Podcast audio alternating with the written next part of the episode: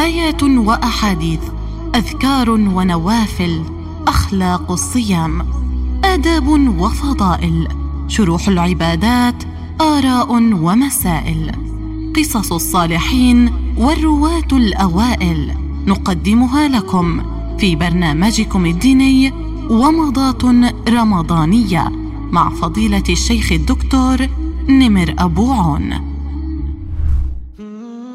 أحكام وآداب الاعتكاف في العشر الأواخر من رمضان.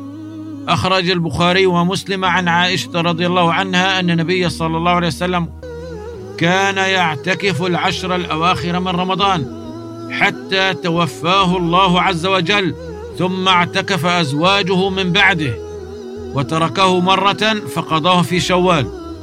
من هدي النبي صلى الله عليه وسلم أنه كان يعتكف كل سنة عشرة أيام. فلما كان في العام الذي قبض فيه أي توفي فيه اعتكف عشرين يوما.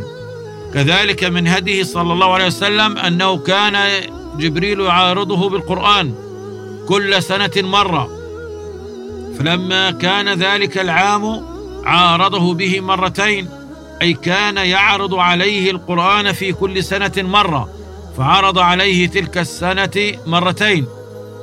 كذلك الاعتكاف من أعظم العبادات أجرا لعظم مقصده ولكثرة العبادات التي يؤديها المعتكف كطول القيام وحسن الخلوة ومناجاة الله تعالى وقراءة القرآن ومحاسبة النفس والتوبة إلى الله والاستغفار وغير ذلك.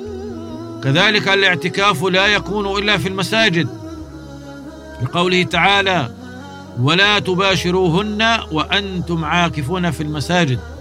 لذلك ينبغي أن يكون الاعتكاف في المسجد الذي تقام فيه الجمعة والجماعة.